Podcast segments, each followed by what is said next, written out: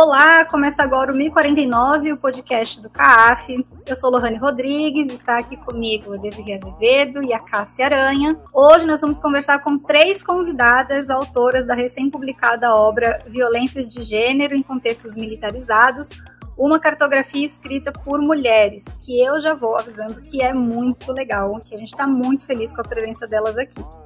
Então, vou apresentar para vocês as nossas convidadas.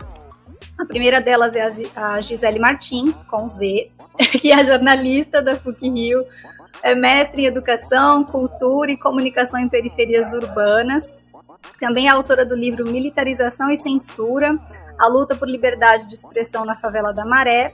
Há quase 20 anos ela atua como comunicadora comunitária pelas favelas do Rio de Janeiro e também trabalha com jornalismo investigativo, pautando a internacionalização da militarização, do racismo e do apartheid. Ela é ganhadora de mais de 10 prêmios por causa da sua atuação no jornalismo comunitário e em defesa dos direitos humanos. Olá, Gisele, seja bem-vinda.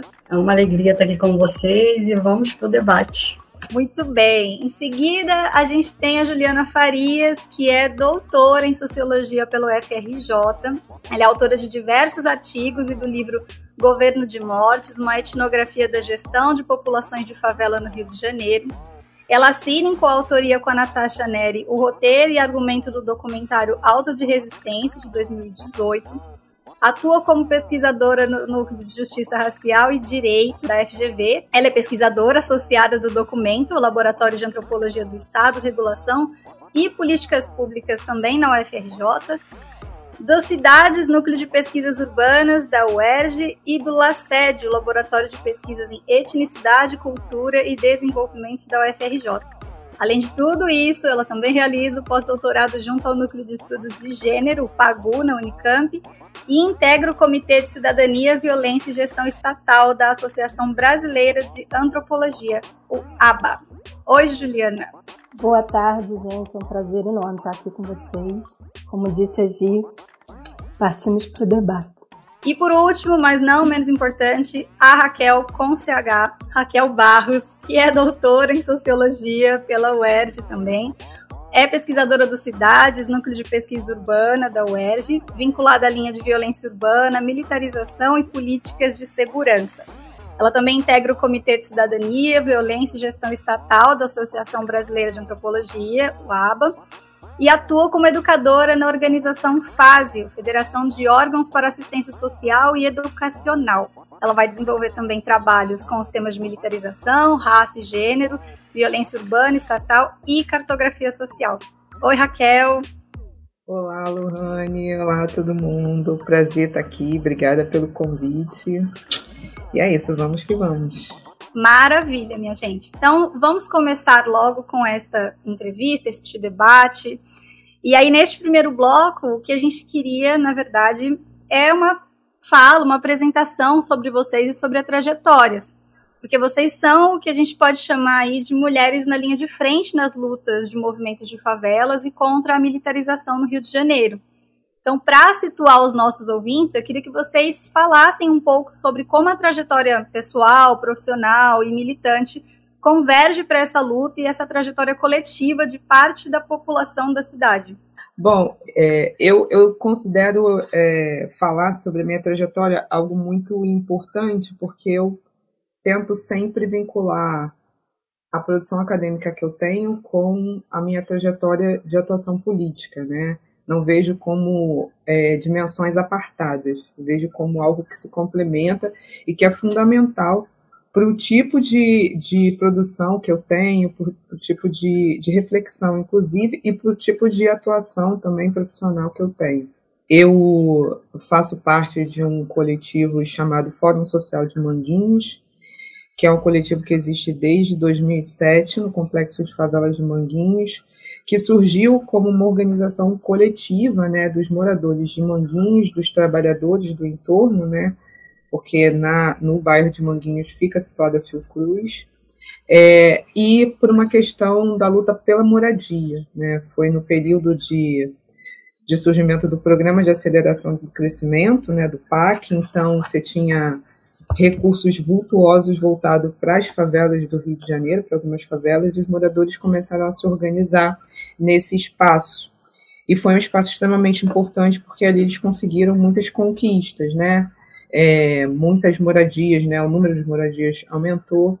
E eu, que já fazia estágio curricular né, da, da faculdade na Fiocruz, conhecia esse território, né, eu sou originalmente da zona oeste da cidade, é, conheci esse território da zona norte e é, me aproximei desse coletivo e passei a atuar politicamente ali, faço parte dele já há 12 anos. E foi a partir dali que eu comecei a compreender né, as dinâmicas de atuação do Estado nas favelas, a pensar sobre a violência urbana, né, e principalmente, né, a violência policial e o quanto que isso foi importante para mim é, para a produção acadêmica e para o trabalho, né.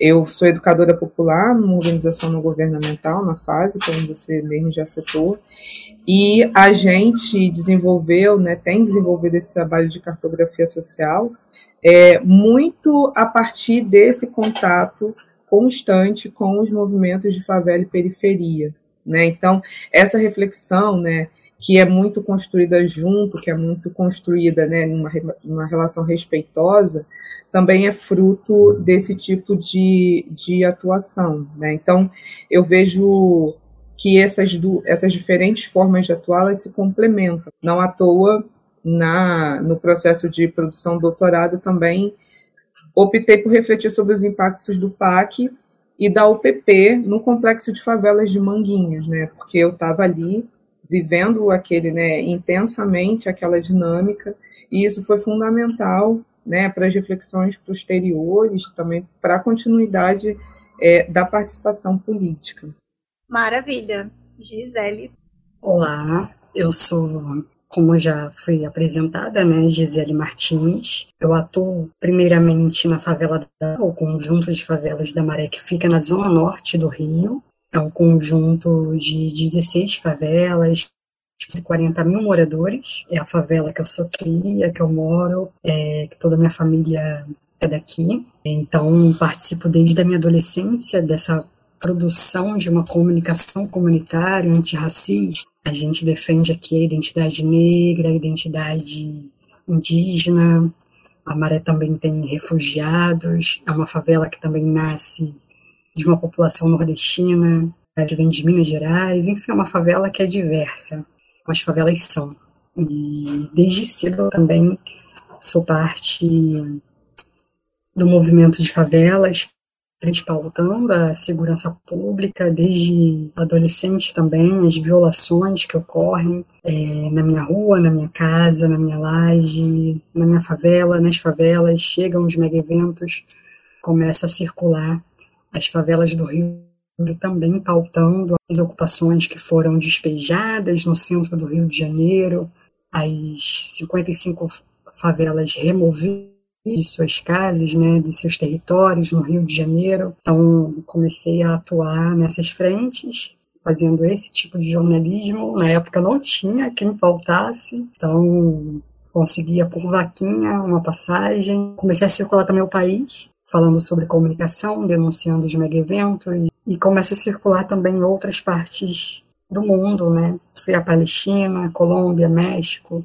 é, África do Sul, Namíbia, Jamaica, enfim. Quando eu vou na Palestina, sinto a necessidade e começo a perceber que os impactos de uma ação, de uma política de apartheid e racismo são muito parecidos. Não são iguais, mas têm muitas semelhanças.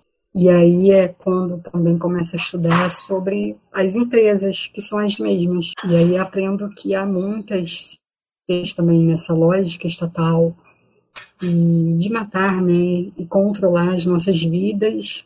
E tô aí, tô aí escrevendo junto com essas, com elas que são minhas referências. E é isso. Juliana, presente. Diferente da Gi e da Raquel, né?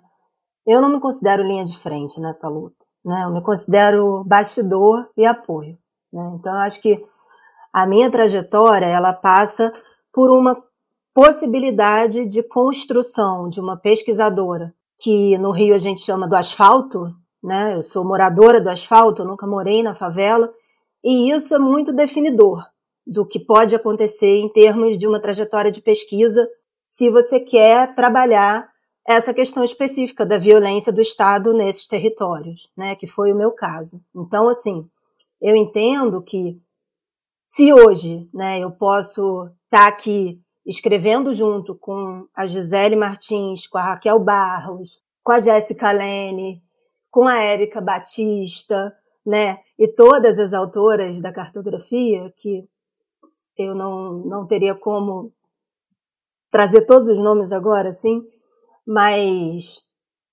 eu acho que hoje é possível fazer isso porque eu me coloquei num lugar de compreender a violência que o Estado né, produz nesses lugares a partir dessas mulheres. Né? Então, eu tive uma oportunidade ainda na graduação de entrar em contato com o movimento de mães do Rio de Janeiro que tiveram seus filhos executados né, durante operações e, e ocupações militarizadas. Né? Depois é, pouco tempo depois, né, que eu comecei a acompanhar essas mulheres, surgiu a Rede contra a Violência, né, e que é um movimento que eu apoio até hoje, é um movimento protagonizado também por familiares de vítimas dessa violência do Estado nas favelas e periferias, né? Então, eu entendo que é uma trajetória, aí sim, como a Raquel falou, a gente se encontra nesse lugar de produção acadêmica, né? que é uma produção necessariamente pautada por essas pessoas que são atingidas diretamente, né?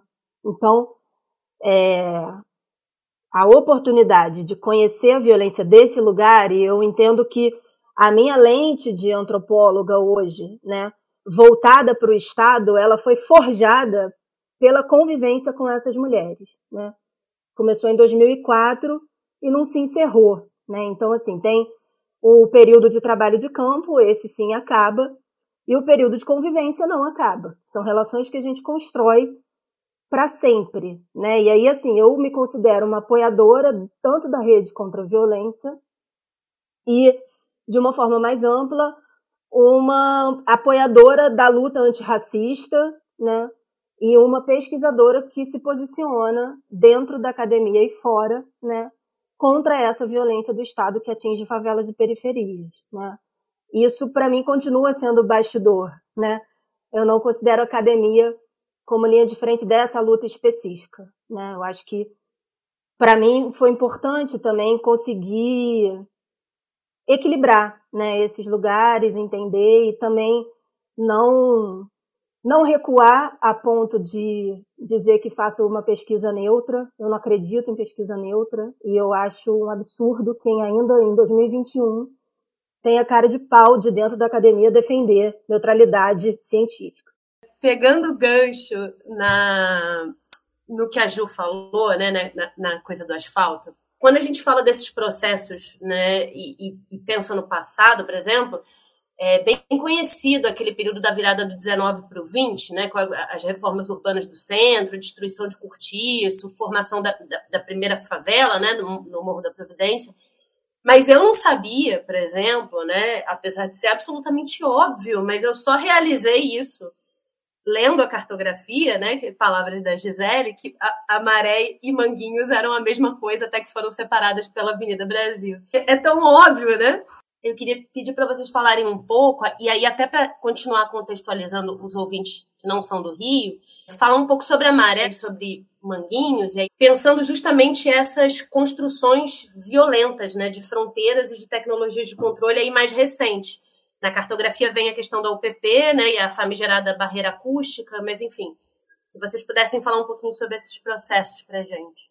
A Maré é o maior conjunto de favelas, se localiza na zona norte do Rio, 140 mil moradores, segundo o Censo Maré 2000. O Censo Maré 2000 foi construído por nós, moradores da favela da Maré. É o porquê que a gente também luta para que a gente se contabilize, né? Porque o próprio Estado vem aqui, contabiliza a gente diz que nós somos um número muito inferior ao que realmente somos na ideia de não oferecer políticas públicas. Essa questão do levantamento populacional é muito importante aos moradores da Maré, que inclusive já construíram dois censos.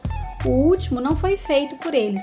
Então, segundo o levantamento realizado em 2013, a Maré conta com 139.073 moradores, mas teve uma época, segundo a Gisele, que contabilizaram como 70 mil depois do censo 2000 ter pontuado 132 mil pessoas. A maré, ela nasce por palafitas, né? Os primeiros moradores constroem sua casa no Morro do Timbal e na Baixa do Sapateiro, são as favelas mais antigas da Maré. Mas é uma favela construída também, que tem é, 44 escolas, e não é à toa que a gente tem 44 escolas, né? É por luta dos moradores, a gente tem a luta é, pela primeira caixa d'água no Morro do Timbal, a gente tem um pré-vestibular em 20 anos, passou mais de 1.500 pessoas para universidades públicas e particulares. Enfim, é uma favela que se reconstrói, né? É a favela que vem Marielle, que vem é, a Renata, que vem, enfim, que vem essa maré que, que constrói a favela e o asfalto. Se um dia a favela parar, a cidade não funciona. O asfalto, como a gente fala, no Rio de Janeiro não funciona ela está na zona norte do Rio e atravessada, né, toda ela é atravessada por vias expressas, linha vermelha, linha amarela e a Avenida Brasil, que é a principal via do nosso país. E ela está cercada, ela é no meio disso tudo. E aí, quando a Ju fala, quando se pesquisa sobre o que um favelado quer para o, para o seu local, para a sua área, ninguém vai falar que quer polícia. Jamais, né?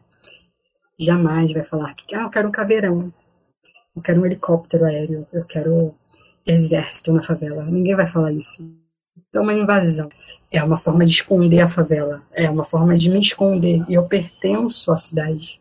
É uma forma de esconder a minha, a minha miséria, né? a minha pobreza. Na verdade, o meu empobrecimento. O empobrecimento dos meus. Alguém empobrece a gente, é o próprio governo. 20 milhões de reais para construir várias outras escolas de segundo grau. Né? acho que a gente tem na maré de primeiro grau. E por que, que o governo limita a nossa inteligência, né, a nossa capacidade, limita os nossos estudos e não tem escolas de segundo grau na maré, só tem uma ou duas. Por quê, né? Então, por que, que não tem praça pública? Por que, que não temos calçada? Por que, que não temos urbanização nesse local? É, e aí tem muro da vergonha. E aí, quando você fala de políticas de controle, para terminar minha fala, quando você fala de políticas de controle, é, em 2014 e 2015, que todas essas políticas de controle utilizadas em algumas de maré, uma ou outra, um caveirão ou outra, um drone ou outro, em 2014 e 2015 foram todos utilizados de uma vez território. Era um soldado para cada 55 moradores da maré. E aí, de novo, vou falar de novo, como eu falo toda vez, eu nunca tive um médico ou um professor para cada 55 moradores da maré, mas tive um soldado. Tinha drone, tanque de guerra, caveirão, é, os soldados da câmera, os soldados invadindo o território, soldados mexendo a comida com o fuzil, né, tirando o seu uniforme, tomando banho no banheiro da casa de moradores, sem pedir licença, e eles não são bem-vindos na casa de ninguém mais de 800, 800 jovens, entre crianças, adolescentes e adultos, homens, e aí falar também do racismo, né? Sua maioria negros foram presos, isso na democracia brasileira. Se fala nessa maré, na, nas formas de controle de vigilância, também fala que a cada entrada e cada saída da maré tinha é, cabines dos soldados revistando todo mundo que entrava e saía. É, eu era revistada a cada, dia, a cada vez que entrava e saía de uma rua. Todos nós, não era só a Gisele, todos nós, principalmente os homens. As combis eram revistadas durante essa invasão militar é, durante 2014 e 2015. Então, isso significa que nós somos um tipo de laboratório de uma política de controle militar e racista estatal. Essas políticas de controle, as quais a Gisele vai contando pra gente, são especificamente a invasão da Maré pela Força Nacional em 2013, que acaba resultando na chacina da Maré, com 13 pessoas assassinadas, e ao longo do tempo, outras polícias foram invadindo esse território, até a entrada do Exército em 2014 e 2015, sendo todas elas noticiadas nacionalmente. Eu acho que Gisele é muito perfeita, por isso que é sempre bom ouvir o, o, que ela fala, né? Porque a gente vai fazendo vários links, né? Com as outras leituras para o restante da cidade, né? Para o Brasil, inclusive, né? porque de fato a gente olha para os espaços urbanos né, e percebe o quanto que eles vêm ao longo da história sendo alvo né, de, de controle, de uso da força, da coerção, né? E as favelas como os espaços, né, onde isso acontece da forma mais, mais cruel e mais perversa, né? Manguinhos também é um território da Zona Norte, é, é, é irmão, né? É isso, era o mesmo pedaço de terra, né? E dizer que essa leitura é, é, se dá assim, entre nós graças a, a, ao convívio com Gisele, né? Isso foi super importante nesse processo da cartografia para todas nós que participamos. E começou a ser construído em 1900, né, com a construção do Castelo Morisco da Fiocruz, que surge a primeira favela, né, que é o Morro do Amorim, que é a única que está mais elevada e o resto é uma favela plana, né, também com mais ou menos 16 favelas, entre as outras minúsculas favelas que existem né, internamente, que vão se criando, né. Na década de 80 virou bairro, né, e teve um processo muito parecido também de construção, né? Década de 50 também, muitas pessoas vindo para o Rio de Janeiro. Não é uma favela tão nordestina quanto, quanto a Maré, mas é uma favela que também tem esse histórico de formação e também tem uma marca de muitas intervenções estatais, né? Tem algumas áreas que são chamadas de CHP2, né? Conjunto Habitacional Provisório 2, né? Tem uma capela, inclusive, que foi construída por Oscar Niemeyer lá dentro, na década de 60, que é a Capela São Daniel, né? mas também é um local que já passou por muitas intervenções, tipo projetos de saneamento urbano, como o ProSanear, que não resolveram né, a situação de precariedade de políticas públicas na favela. Os moradores de Manguinhos dizem uma coisa que eu acho muito interessante para interpretar essa intervenção estatal, né? Manguinhos é fogo e água. Eu acho isso fenomenal, porque quando não acontece algum tipo de violação por enchente, por questão ou de falta d'água, é por incêndios que vão gerando uma série de migrações internas à própria favela. E existe também uma outra relação, né, com essa questão da ocupação da cidade é que essa área, né, essa região, ela durante um tempo considerável, ela era um, um espaço muito é, fabril, né, muitas indústrias, muitas fábricas ali.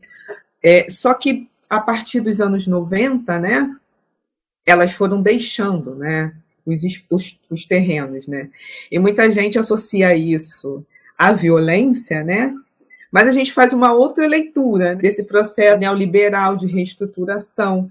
O que, que é mais caro, né? o que, que é mais viável? Você reconstruir uma planta fabril ou você abandonar aquilo lá, as moscas, e construir em outro lugar, né? Então, é muito mais fácil criar uma justificativa pela violência, né, do que você pensar é, em, em, questões mais estruturais. E isso é importante porque algumas favelas que existem em Manguinhos têm nomes das plantas, né? Tem Embratel 1, Embratel 2, CCPL, Conab, foram nomes de muitas, de muitas favelas no território, né? Então, para você ver que essa ocupação também tem relação com essa questão estrutural, né? E também Manguinhos tem uma relação com essa assim como a maré, né, de ser muito estigmatizado é, dentro da cidade com relação a essa questão da violência urbana e da violência policial. Né? Existem alguns nomes né, que são dados a alguns lugares de Manguinhos, como Faixa de Gaza e Esquina do Medo. Né? E Faixa de Gaza, se não me engano, foi, dado, é, foi o nome dado até por, pelo, pelo ex-governador Garotinho. Então, assim, para você ver como o próprio Estado produz esses estigmas sobre o próprio território e o quanto isso vai se construindo no imaginário das pessoas também, né, para dentro da cidade. Então, eu acho que isso é uma coisa muito importante, né? Sempre lembrar de o quanto que as favelas são é, construídas nesse imaginário da cidade como o lugar do mal, da violência, né? E esse lugar onde você entra para ocupar, entra para fazer todo tipo de barbárie. E isso me leva a pensar no processo da ocupação de Manguinhos em 2012 para a instalação né, da unidade de polícia pacificadora. Porque aquele processo foi muito emblemático, né? Era como se parecia uma missão de guerra assim real para vocês dizendo assim era tanque era é, era estender a, a, bandeira no meio da favela e as pessoas olhando aquele espetáculo sem entender muito bem o que estava acontecendo. E tudo isso é muito simbólico né do que, que o Estado quer trazer para aquele local né? Um local que já passou por incêndio por enchente e todo ano passa por enchente todo santo ano passa por enchente, as pessoas perdem as suas, os, seus, os seus móveis, né, precisam se reconstruir, porque você não tem política pública adequada, né, uma ausência planejada e intencional do Estado, mas você tem toda, todo o recurso para oferecer esse, esse armamento, né, toda essa estrutura né, bélica para essa favela. Né. E o que a gente teve, né, não que a gente não tivesse né, uma ocupação violenta do Estado, mas antes, mas com isso ficou muito demarcado né, é, no período recente o que, que estava desejando, o que, que estava colocando de política para as favelas. Né? E eu gosto de marcar isso porque um mês depois da instalação da UPP, a gente teve um rapaz, né, um jovem, o Matheus, que morreu com um choque de pistola de eletrochoque, né, de arma de eletrochoque, né? Você teve depois o filho de uma companheira nossa que foi morto a socos, depois você teve o filho de uma outra companheira que foi morto com tiro nas costas, e isso foi gerando, assim, uma série de outras, outras tecnologias que a gente vai vendo que são construídas, né? Nesse processo, até surge o um movimento Mães de Manguinhos, né, que são nossas companheiras, né, que, enfim, precisaram se organizar para fazer frente também a essa violência, né, e colocar para fora é, toda essa violação de direitos, né, e lutar pelo seu território também. Para mim, a UPP deixa um, um, um, legado assim de muita violência que também está aí, ó, no que a gente está vendo no Rio de Janeiro, invasão militar na maré, as técnicas, o terror, né, não, não à toa que depois a gente teve intervenção no Rio de Janeiro, né, mas, por exemplo, hoje em Manguinhos você tem uma, a cidade da polícia, então, e, e, isso é uma coisa que é, que é assustadora, né? Porque é um conglomerado de, de delegacias, né? É um espaço também que as pessoas, né? Que os, que os agentes de segurança fazem é, treinos de tiro, e isso foi um relato muito constante no processo da cartografia social. Como você consegue estudar com tiro, né, no seu ouvido ali. E, e, até eu que já tinha passado né, por, pela debate com as meninas é, sobre esse processo, a cartografia, um dia eu estava passando em Manguinhos e eu vi o tiro, eu tomei um susto no meio da rua, assim. Porque você é, é muito é muito cruel você ouvir o tiro de um policial que potencialmente vai ser aquele que pode vir a te exterminar, né? Então, é, é esse tipo de técnica, né? Esse tipo de forma perversa que foi sendo construído e colocado. E em Manguinhos também aconteceu uma coisa muito é, bizarra que demonstra essa militarização, que foi o uso de atiradores de elite. Né? Então, os moradores acusaram que desde o final de 2018, mas principalmente em janeiro de 2019, tiveram três vítimas, né? Uma, um que não faleceu, mas dois, dois jovens né, que faleceram por tiro que vieram da, das seteiras da cidade da polícia. Porque é isso, é política racista, né, genocida, né, que olha esses territórios como territórios inimigos, né, que é possível fazer qualquer tipo de barbárie,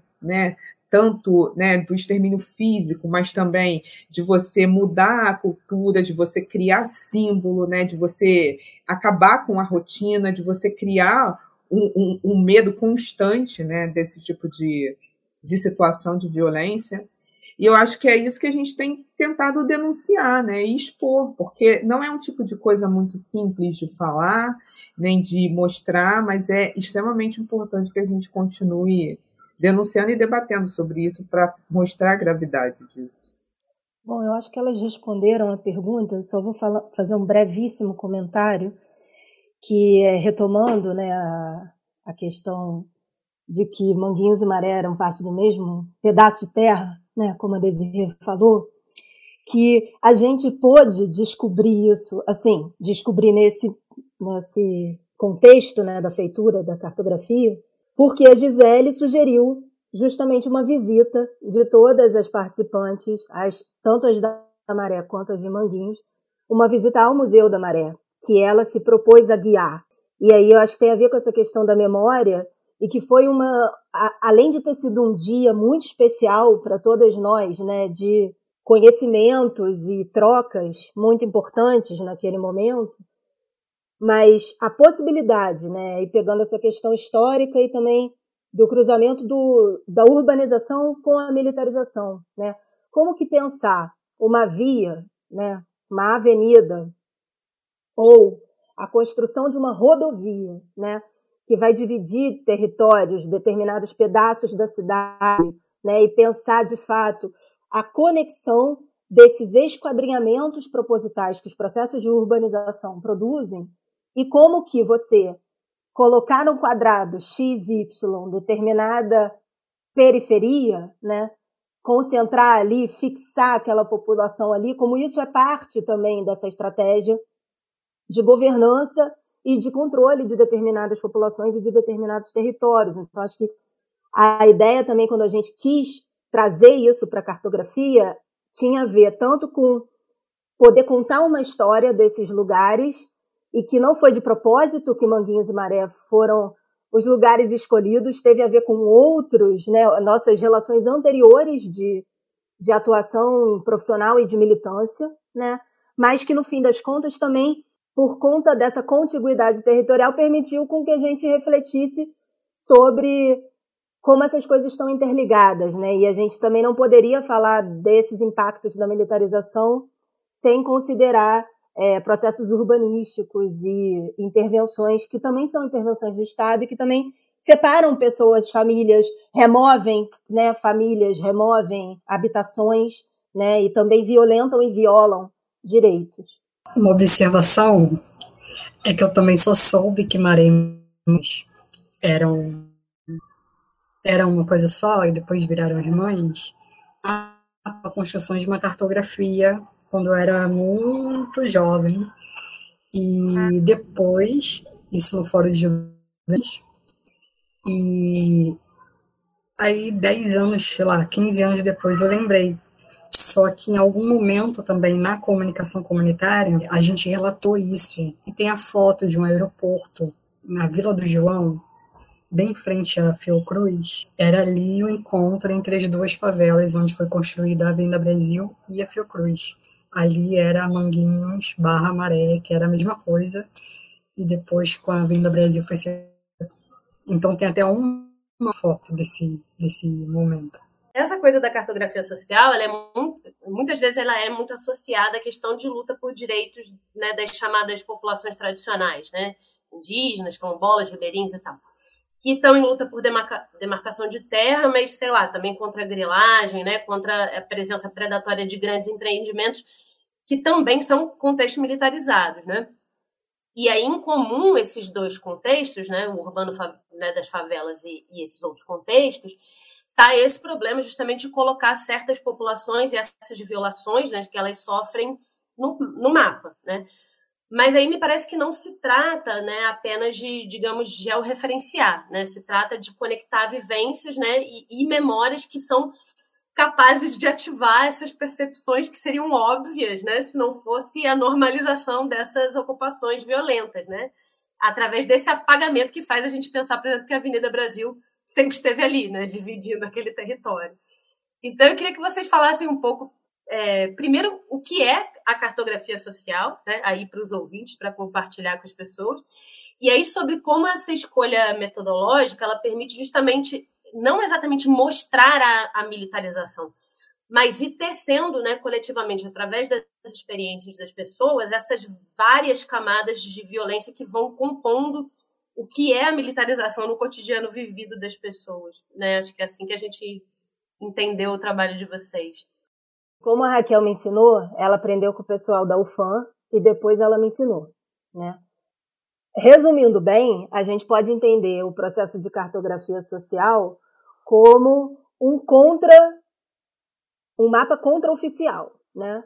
É um mapa que vai dizer o que oficialmente aquele discurso tido como oficial, né, do Estado, não diz. Da maneira como eu aprendi lá na fase, né, fazendo outras outras trocas antes da gente construir essa cartografia, o que era importante era que as próprias pessoas daquele território, né, construíssem a sua interpretação e as suas marcações cartográficas do que para elas é importante de ser mostrado, revelado, visibilizado, tanto em termos de nomeações, né? Então, assim, quando a Raquel fala da faixa de Gaza, da esquina do medo, né?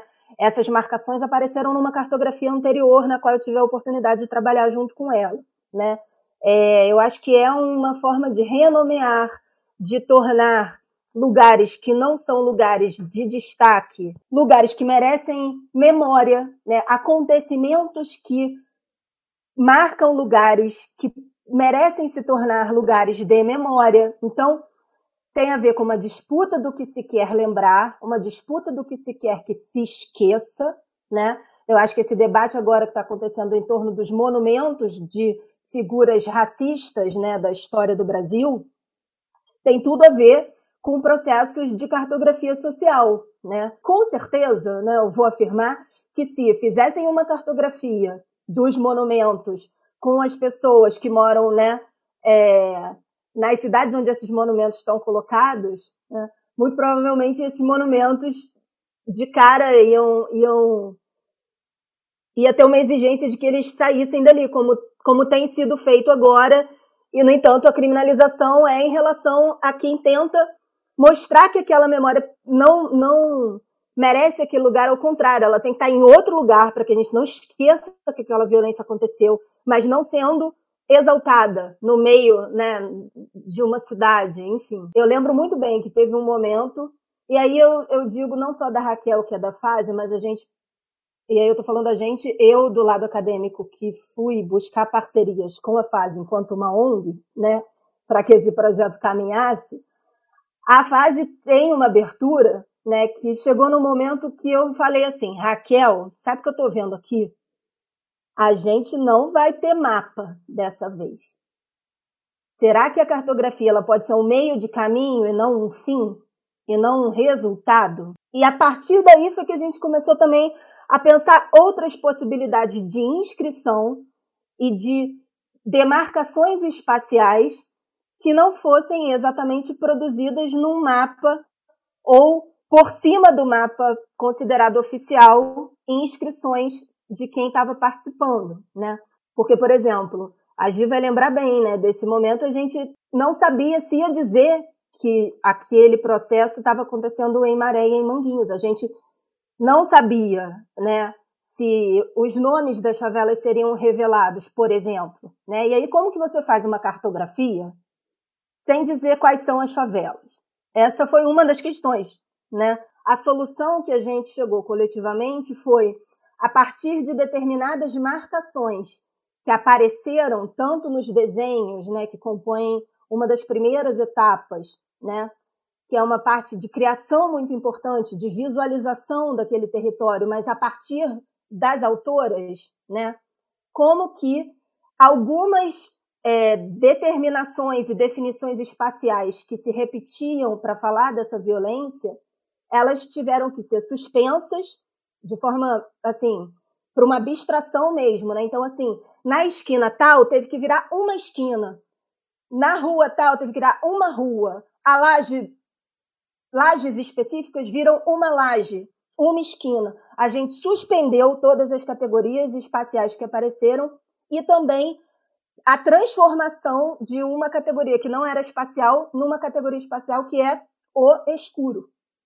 Muitas denúncias de violências indicavam algo que aconteceu no escuro. Então, o escuro vira uma categoria de espacialidade que a gente passou a observar na cartografia. Né? Então, acho que quando a Desiree fala que não necessariamente tem que envolver georreverenciamento para falar de violação, para algumas violações vai ser muito necessário, né? Então, assim, se a gente pensar trabalho escravo, se a gente pensar é, mineração, né? Enfim, o que tem de desmatamento por conta de determinadas ações, isso necessita de já referenciamento para denúncia. No nosso caso era o inverso. Algumas ruas não podiam ser nomeadas. Para escolher nomear as favelas, a gente optou por não nomear determinadas ruas, determinados lugares. E eu acho que o processo da cartografia, para mim, ele é o mais interessante, né? Porque quando a gente trabalha com cartografia, a palavra processo ela tem muito significado, né? Porque a cartografia só existia em processo.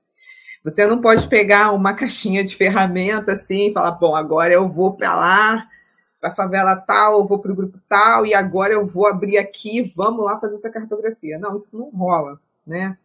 A cartografia é um processo que você constrói em conjunto, em negociação, né, em diálogo, e que só existe porque tem essa troca, né, porque tem essa possibilidade de você construir, né.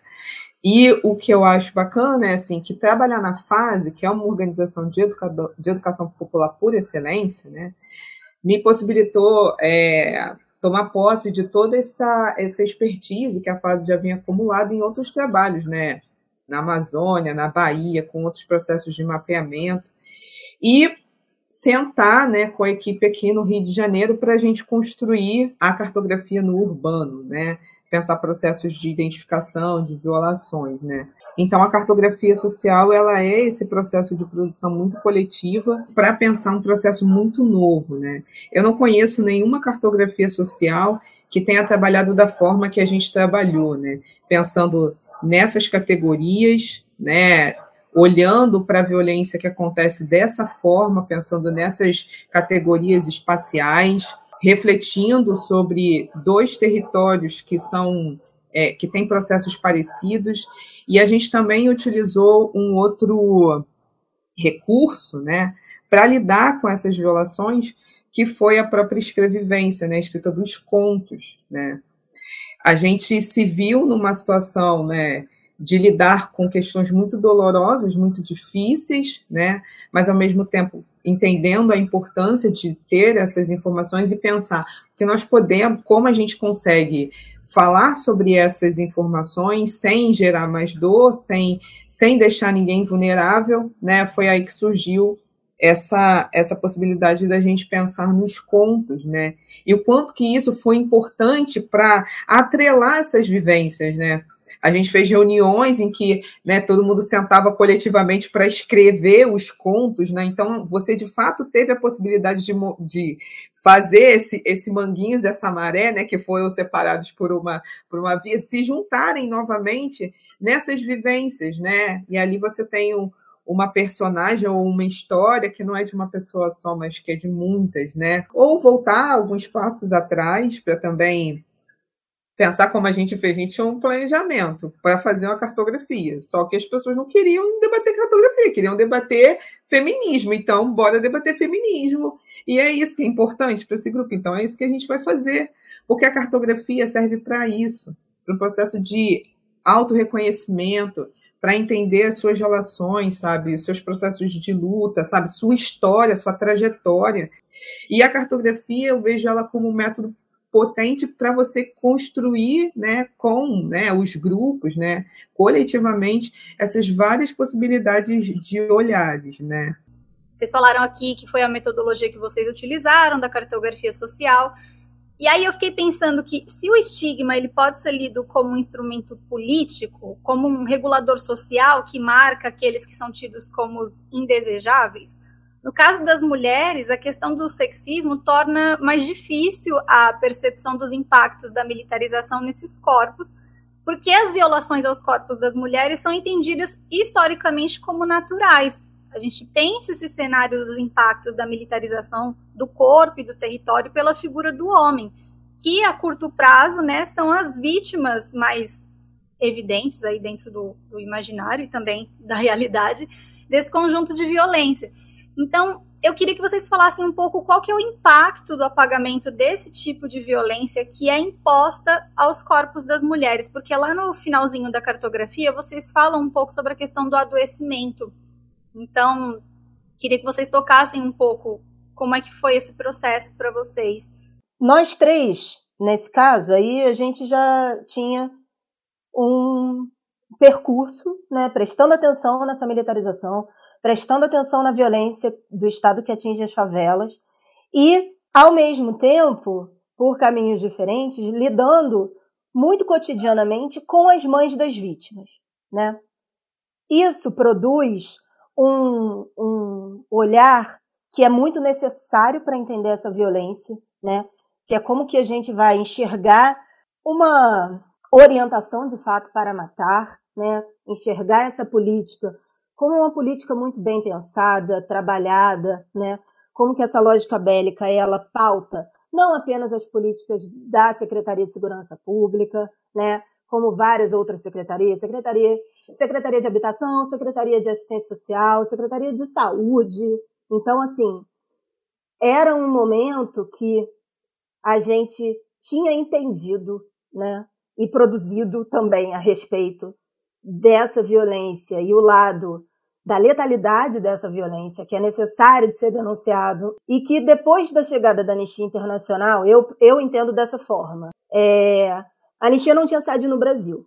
Quando a Anistia vai e, e se instala no Rio de Janeiro e produz a campanha Jovem Negro Vivo, especificamente, né, foi uma campanha de peso, a questão dessa denúncia, ela conseguiu alcançar ouvidos que não alcançavam antes que foi uma coisa que foi muito necessária e importante para pautar esse genocídio como algo pensado, como uma política, né? Que está em curso e precisamos nos mobilizar em relação a isso.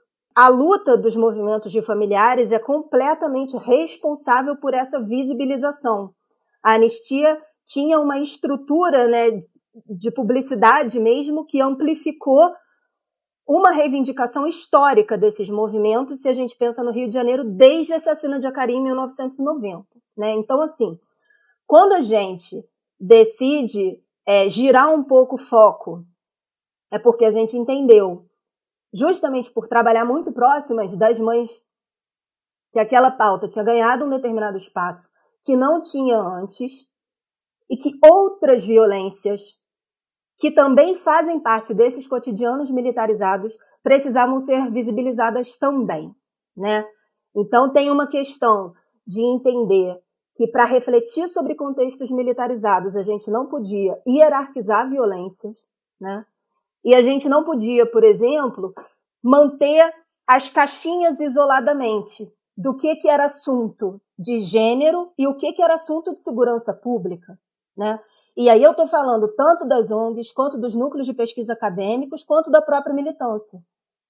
Porque tinha a questão toda, ai, o machismo na esquerda, a gente não consegue falar de determinadas situações, porque não acham que é prioritário. Tudo isso estava rolando na época em que a gente se reuniu para pensar como ia ser esse processo. Né? Então, é, a gente precisava, claro, de algumas confirmações de peso, tipo Gisele Martins, eu falei logo com o Rael, falei, olha, não vou fazer nada antes de conversar com Gisele. E a gente foi conversar com Gisele, Gisele falou, olha, não é que, né? eu mesma também não estava pensando em como isso vem me atingindo, né? Como isso atinge a minha avó, como isso atinge minha sobrinha, enfim. Porque os corpos dos homens jovens negros são os mais atingidos por essa violência.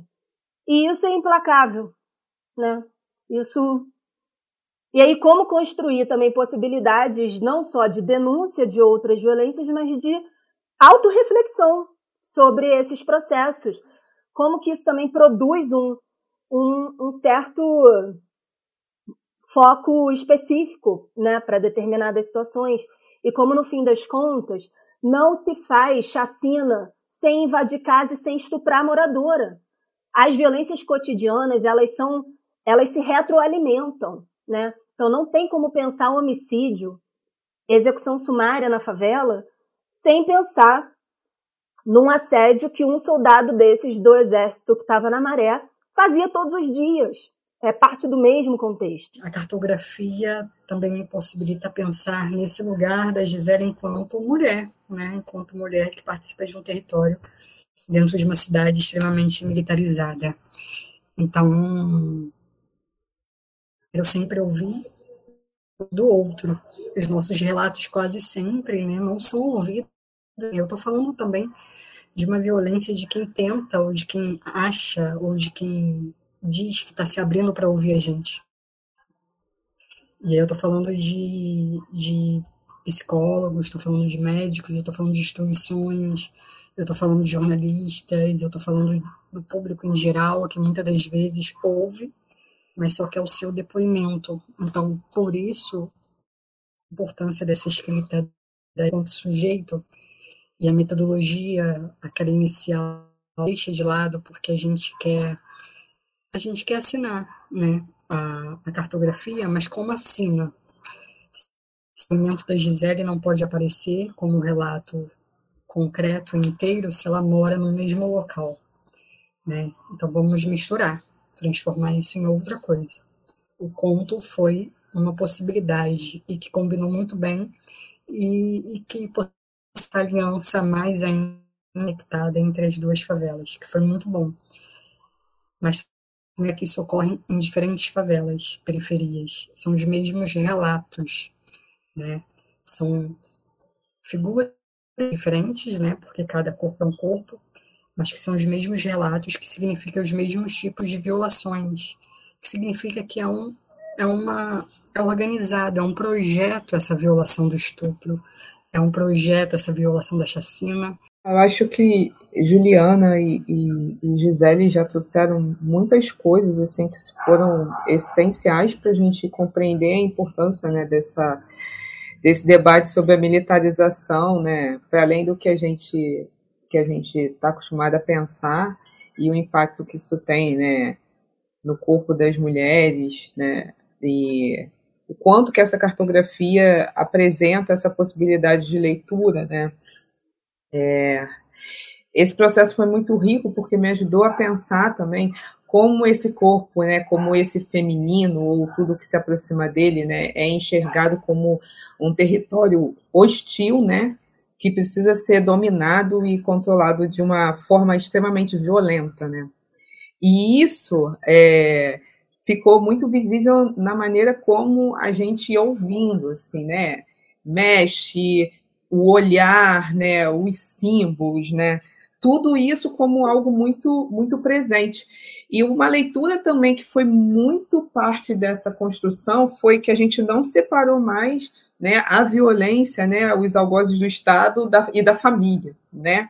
Porque nesse processo da cartografia, essas violações elas vinham juntas, né? Então, isso que a Juliana já falou, dessa retroalimentação, né? Dessa, dessa, dessa forma masculinista do exercício da violência policial, né? É também algo que, que se reproduz nessas relações familiares, interpessoais, né?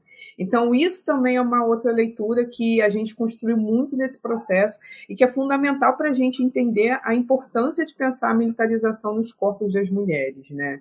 Pensar esse lugar, né? Essa leitura que o feminino, né? Que, que o feminino tem, né?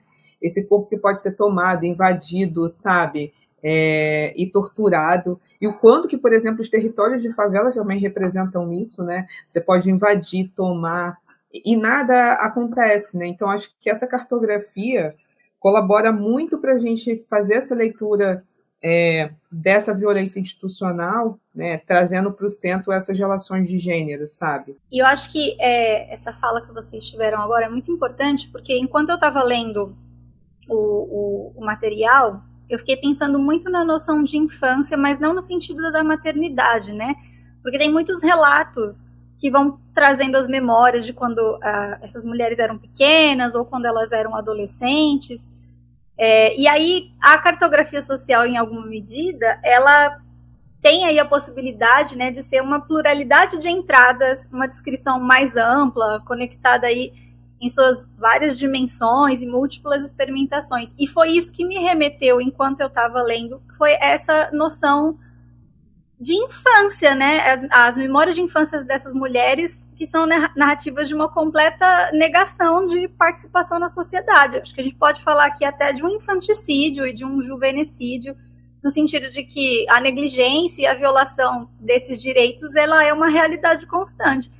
E aí eu fiquei pensando que esse ano o ECA comemora 31 anos, né? E como é que a gente pensa esse direito a ser criança ou ser adolescente nesses corpos que, em alguma medida, são desamparados aí pelo estatuto e culpabilizados, né, pela sociedade e pelo próprio Estado conforme vai passando as fases da vida. Então, será que dá para a gente pensar em alguma comemoração enquanto crianças e adolescentes, principalmente essas mulheres, ainda são violentadas e negligenciadas pela própria mão do Estado de uma forma estratégica, sabe? Enquanto eu fui lendo, eu fiquei pensando, nossa, é, cinco anos, 13 anos, essas são as memórias que compõem dentro desse espaço, e são memórias minhas também, aí falando de um lugar muito particular, porque eu moro aqui na periferia de São Paulo, e aí, enquanto eu fui lendo, eu fui me reconhecendo em algumas memórias dessas outras mulheres. Não sei se vocês querem comentar um pouco a respeito disso, mas... Eu posso até emendar uma questão aqui, é,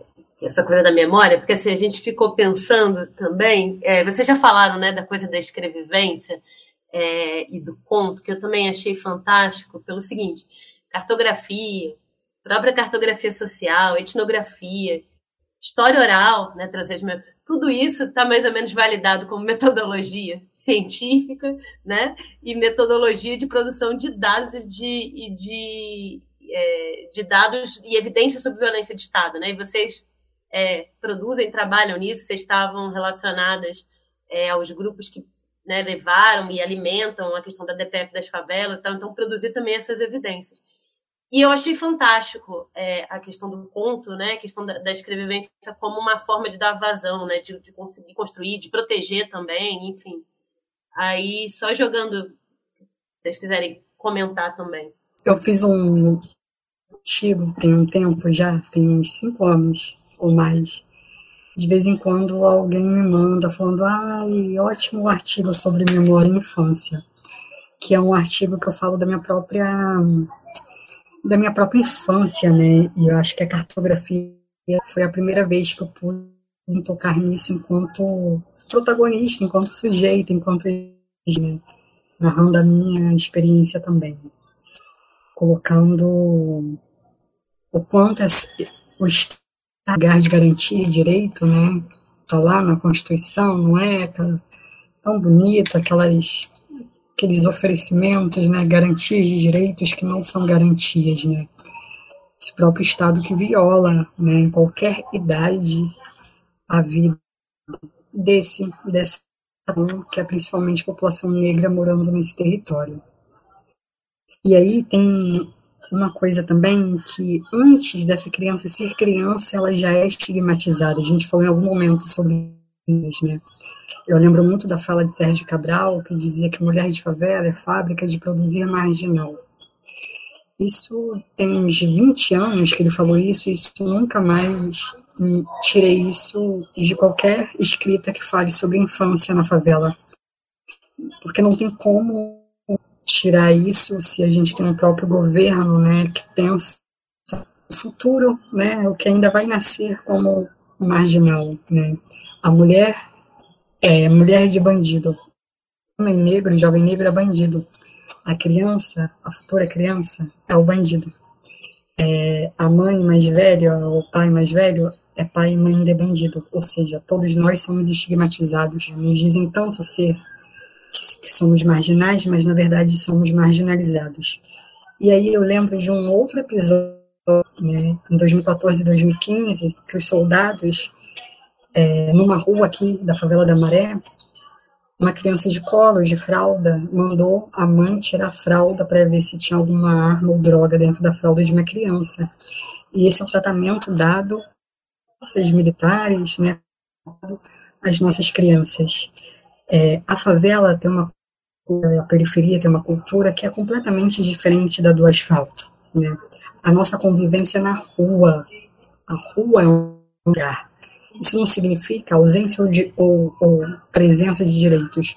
A gente tem uma outra forma de se comportar é socialmente. A rua é a nossa casa, a extensão da nossa casa.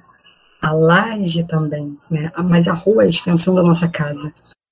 É, eu lembro que na minha infância, minha infância ela é marcada pela brincadeira na rua.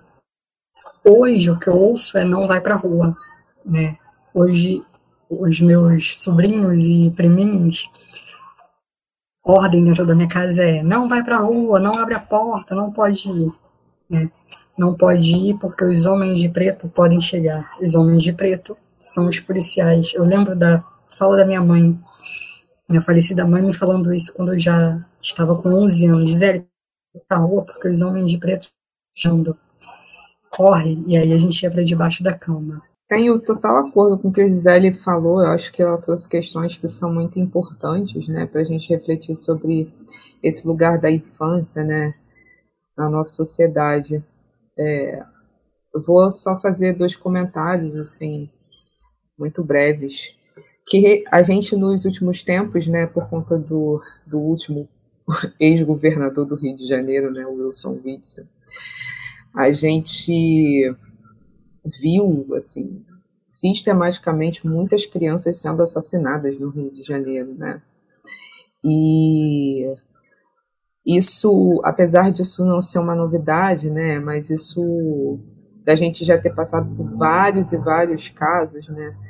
É, de, de crianças e, e adolescentes, né? Que, que têm a vida ceifada, mas é pensar que para que, que, a, que, a, que a infância ela está realmente sendo destruída, né? Eu fico pensando, eu que tive o, o, privilégio de crescer numa favela da Zona Oeste, com espaço, com possibilidade de brincar na rua, de correr, de ralar meu joelho, de, sabe, brincar de pique, vejo, né, o quanto que nas favelas isso não é uma, uma ação possível, né? Possível sem ter interdição, né? Sem ter interdição violenta, né? E eu fico refletindo sobre os impactos disso no, crescimento dessa, dessa, dessa criança, né? Os impactos que tem na psique dessas, dessas crianças. A gente tem uma companheira do Fórum de Manguinhos, né? Que recentemente, numa operação policial, a casa dela foi, foi alvejada e ela tem dois filhos, né? Uma criança de oito anos e uma outra de dois, assim. E, e isso gera muitos impactos, né? Porque essas crianças já crescem com essa tensão, né? Eu fico pensando que adulto vai ser essa criança, né? Passando por todos esses traumas, né? Então acho que tem um tem uma questão aí que a gente não tem como dimensionar o impacto disso.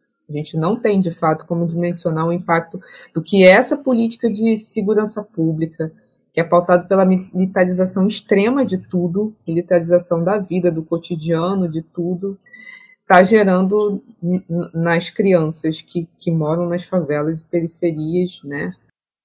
O pitaco que eu falei que queria dar, primeiro tem a ver com a maneira como é, essas, esses assassinatos né, das crianças também marcam mobilizações é, ao longo de, de tempos diferentes para cada favela. Então, assim, eu já conhecia Gisele, mas a gente se aproximou quando executaram Mateus em 2008. Era uma época que ainda não tinha rede social, e a imagem da foto que o Naldinho Lourenço, né, que é um grande fotógrafo da Maré, a foto que Naldinho tirou da mão do Mateus segurando uma moeda de um real, porque ele tinha saído de casa para comprar pão. E aí essa imagem circulou na época por e-mail mesmo, porque não tinha, não tinha Facebook, não tinha nada disso, né? muito mais WhatsApp e tal. Como que esse tipo de situação que na época teve repercussão, isso vai vir a, essa imagem virou capa de relatório de, de denúncia de violação de direitos humanos, como que é, voltando na questão do ECA, né, Lohane? É, assim, eu acho que de, deveria ter, não só para o ECA, mas para a própria Constituição de 88, uma descomemoração, né? Um momento para a gente parar e falar, olha, tipo um marco temporal, né? Assim, vamos, vamos, assim, vamos encarar com, com uma carga histórica um pouco maior todo esse, todo esse conjunto de violações, né? Eu acho que a questão da infância é muito necessária de ser pautada sempre. Eu acho que a questão é, a ação civil pública da Maré, por exemplo, quando pega a questão do helicóptero, que, que teve escola que teve que colocar placa em cima dizendo aqui é a escola, por favor, não atire, e ali dentro tem criança estudando, né? É desse tipo de, de impacto também que se fala, né? A ponto da pessoa ter que botar uma placa no teto, né? Assim, o que, que é isso que está acontecendo, né? Então, é, essa era uma coisa que eu queria lembrar, né? E de como, como os movimentos de favela denunciam há muito tempo esse tipo de violência. E assim, a, as respostas concretas, elas são mínimas, né? As pessoas continuam sendo executadas e as crianças cada vez mais, como a Raquel falou. Eu queria falar, na verdade, das muitas, porque é uma quantidade muito maior, quando você fala que os relatos eles são muito, muito fortes, né? esses especialmente que recuperam memórias, a quantidade imensa de memórias que a gente escolheu não colocar. Né? Acho que é importante falar disso. Porque tem, assim, até nessas escolhas tinha que ter um limite. Né?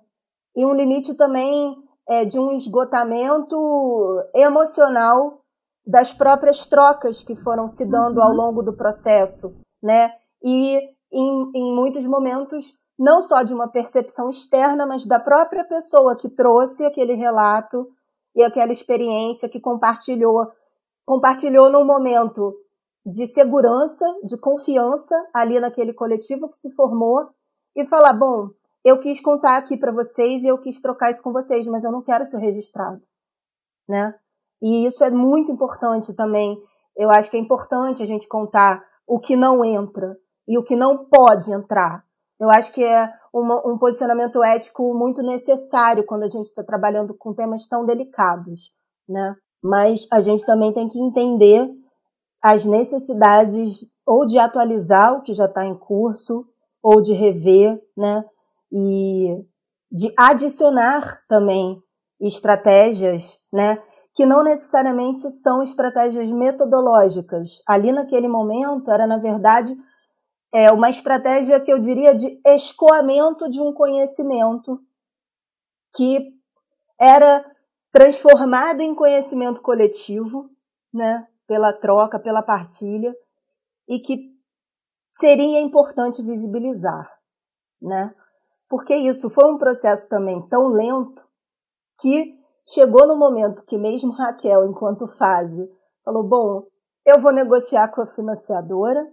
E eu, enquanto acadêmica que tinha prazos de uma pesquisa de pós-doutorado, falei: eu também vou, vou negociar né, com o CNPq e depois com o Pagu, enfim.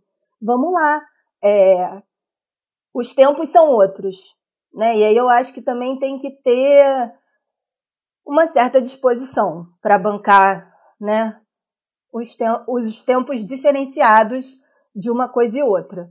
O que é a denúncia né, é, relacionada ao que você falou, por exemplo, a DPF das favelas, o que vai ser um produto acadêmico, científico, específico, o que vai ser o relatório da ONG para o financiador daquele determinado projeto, é, mas ao mesmo tempo conseguir trazer as pessoas para esse mesmo.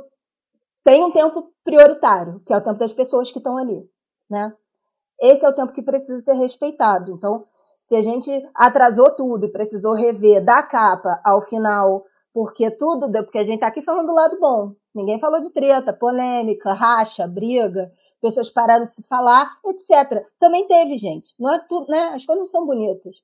Fazer as coisas coletivamente é trabalhoso, desgastante e enlouquecedor. Eu acho que a gente está vivendo um momento, assim, Juliana falou muito sobre as negociações, as tretas, os conflitos, mas eu acho que a gente está vivendo um momento em que esse tipo de produção, né, de reflexão muito dura, muito racional, ela não dá mais conta de aprender esses processos de violação, sabe? Por isso que os contos eles, eles foram uma, uma, uma pegada, né, uma aposta muito importante. Né? É, é isso, é a possibilidade de você é, colocar né, na mão das mulheres, como Gisele bem já falou, a autoria dessa reflexão, né, a sua própria a sua própria reflexão, né, a sua própria palavra, a sua própria construção sobre isso. A gente não não é isso, não tem nenhuma, nenhuma vontade de ser protagonista desse processo, né? Tem a vontade de construir coletivamente, né? E, e, e são coisas tão profundas, né? Tem um, um, um conto que está aqui na cartografia que é a coisa mais sintética e mais profunda para mim. O íntimo do íntimo é mais íntimo do íntimo, é o nosso corpo, a nossa bolsa, é a nossa casa. Tipo assim, isso para mim é isso. A gente está falando de intimidade, mas a gente está falando de casa, a gente está falando, né, disso que Juliana acabou de falar, né? E a gente não conseguiria falar dessas coisas puramente com, com relato de violação, né? Textão, pronto, acabou, é relato. Não. Precisa ter a vivência, precisa ter a reflexão, né? E eu acho que os contos deram para gente essa possibilidade, sabe? De construir essa outra narrativa. E acho que isso faz as pessoas refletirem de um outro lugar, sabe? De, de ouvir outras vozes, né? de pensar outros processos. Bom, Raquel, Juliana, Gisele, eu queria muito agradecer a participação de vocês aqui. Foi um prazer escutá-las. Dizer que as portas do 1049, as portas do 1049, estão abertas para vocês voltarem sempre que vocês quiserem. E aí, deixo espaço aqui para as últimas palavras de vocês. Ah, quero muito agradecer a vocês, né, Lohane Cássia, Desirê, pela oportunidade de refletir com as minhas companheiras maravilhosas de jornada, né, de produção de conhecimento, das lutas aí do, do dia a dia. É, recomendar muito que possam ler a, a, a cartografia, né, que é um trabalho que a gente fez com muita dedicação, mas também conhecer mais, né, todas as reflexões de Gisele, o livro de Gisele, ler o livro também de Juliana Farias, que está aí, porque eu acho que são a gente se conecta né, nessas produções, assim, né? Para além de falar de pessoas que eu gostaria que todo mundo conhecesse, mas é porque a gente se conecta nessas produções, né? Eu acho que elas trazem muito dessa reflexão que é construída, né? A gente começou falando das da, da nossa trajetória né, para chegar até aqui. Eu acho que essas produções estão muito impregnadas, a cartografia também tem muito dessas vivências, e eu acho que para quem está afim de, de romper aí com essa, com essa forma muito quadradinha de produzir conhecimento, acho que são é, produções bem, bem instigantes para isso. Agradecer, muito obrigada. Eu quero agradecer também o convite, dizer que para mim é sempre muito bom estar com Raquel e Gisele em, em qualquer espaço assim, de diálogo. Então, estou realmente grata, Lohane, Desirê, Cássia, por essa oportunidade. Fico muito feliz também é, de saber do interesse de vocês, assim, e, e de como a gente também pode estabelecer outros tipos de troca, né? Saber que Existem muitos outros núcleos e grupos de pesquisa querendo construir outros caminhos, né? E como a gente precisa se fortalecer para seguir com essas intenções, né? Então, fico muito feliz com essa oportunidade. É, agradeço. É só respeito, só muita admiração e agradecer por estar aqui.